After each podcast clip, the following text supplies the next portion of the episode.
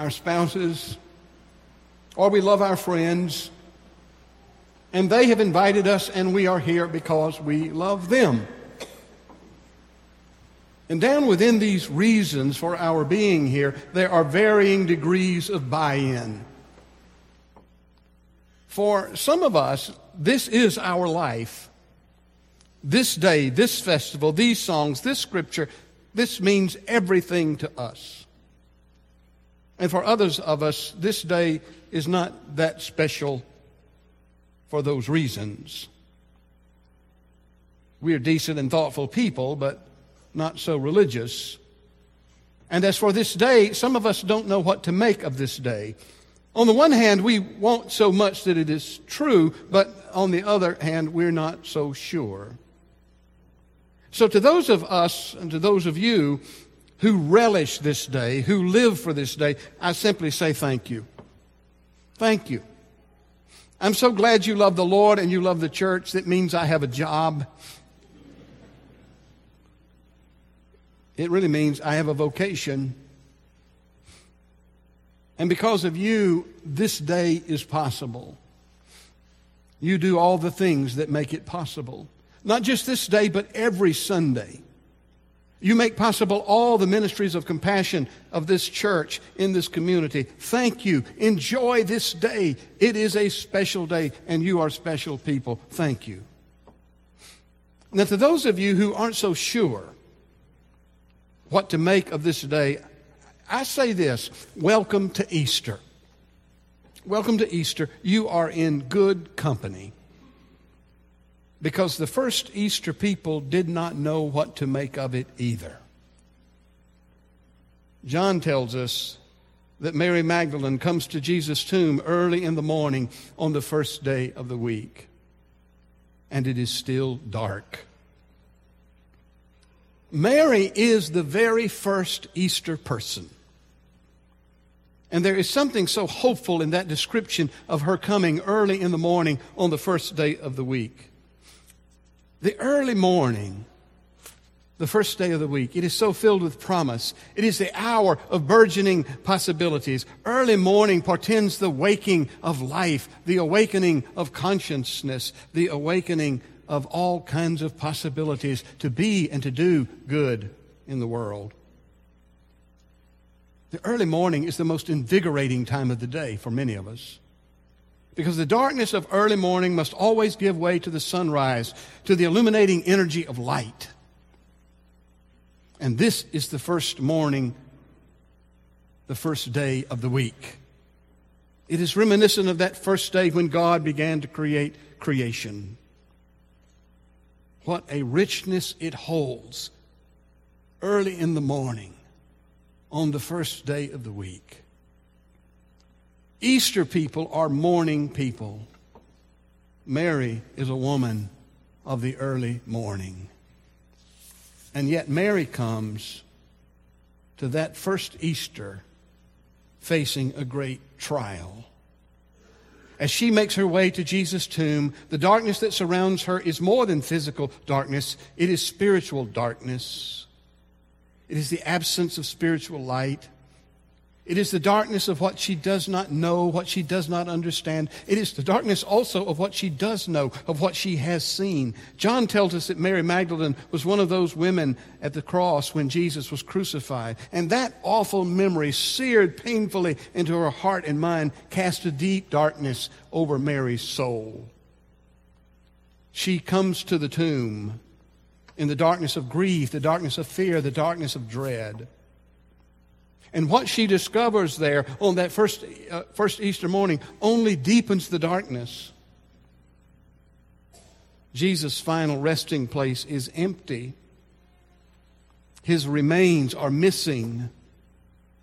Mary has no way of, of imagining anything other than the worst. She is the very first to witness the resurrection, and her heart is broken. She goes and tells the other disciples. She is the very first to announce the empty tomb, and her word is one of despair. They have taken away my Lord, and we do not know where they have laid him. Two of the disciples come to the tomb. They see what Mary has seen. One of them believes. They look and leave, but she remains. She weeps. She weeps the bitter tears of one who has bear, borne the unbearable. One who has borne the unbearable and can only imagine that it will, by some dictate of God or fate or human choice, go on and on and on until she and the world for which she longs are crushed. And for her, this is how Easter begins. This is what the first witness, the first evangelist, brings to that Easter morning on the first day, early in the darkness. We all bring to Easter whatever we bring. Some of us bring many questions. Yet the most perplexing thing we bring is not our intellectual questioning, but the questioning of our hearts, the questioning of our spirits.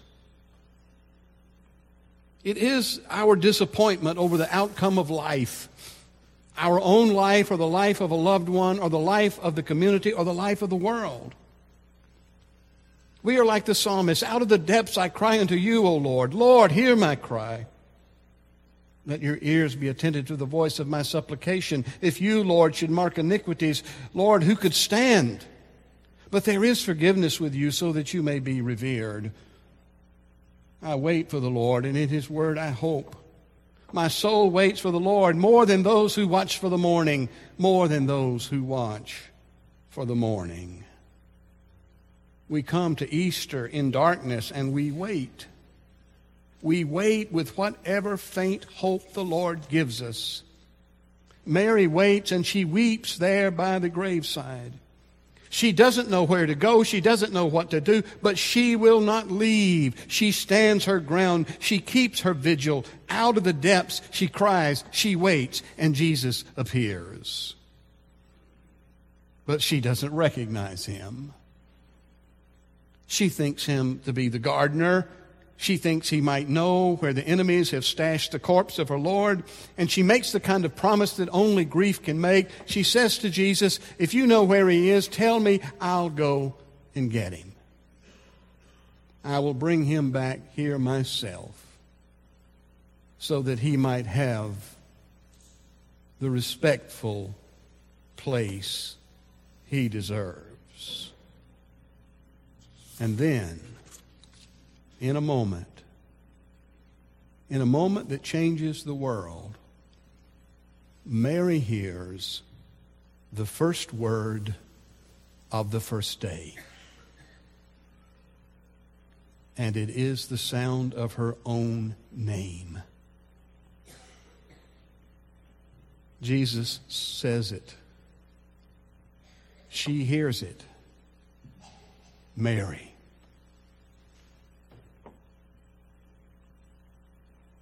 It is her own name. It is the sound of her life. It is the sound of her identity, her fears, her sadness, her hopes, her dreams. He calls her by her name. And when that happens, the heavens open. The darkness flies. She sees in the dazzling light of an inexorable dawn.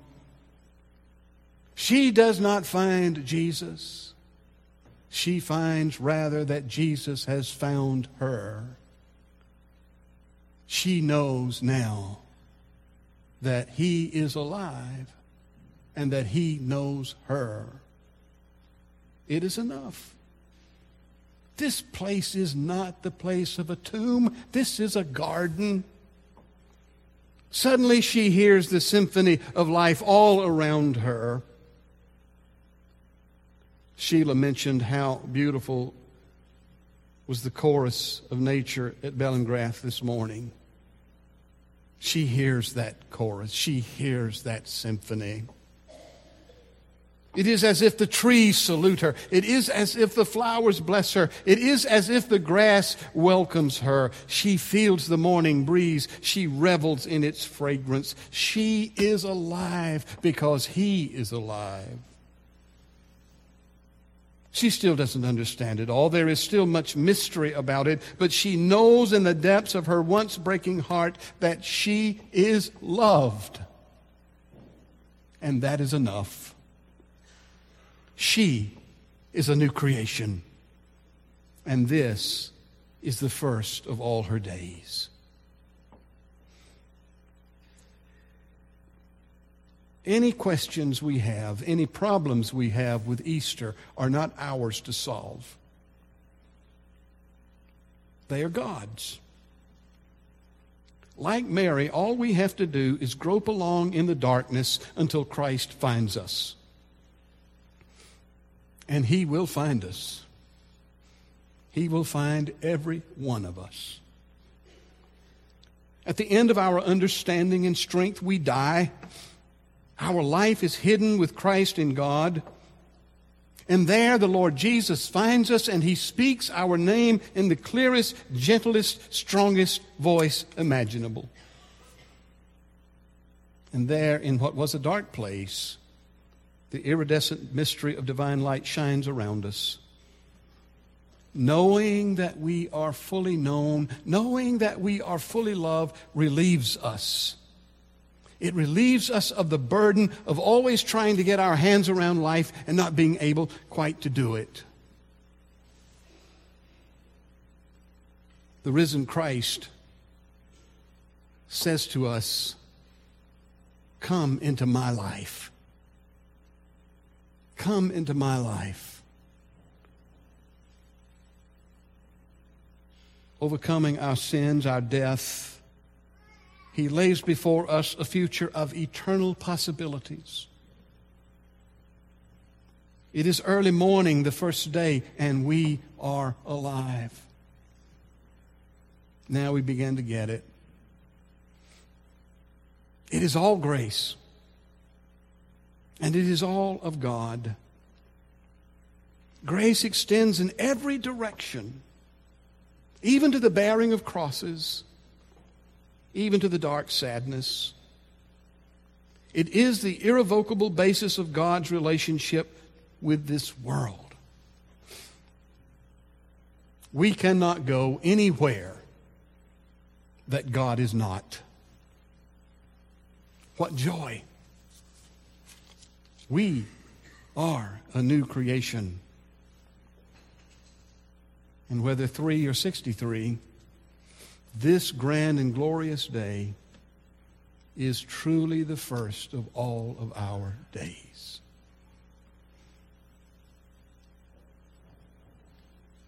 And the Lord invites us into his life. You are invited.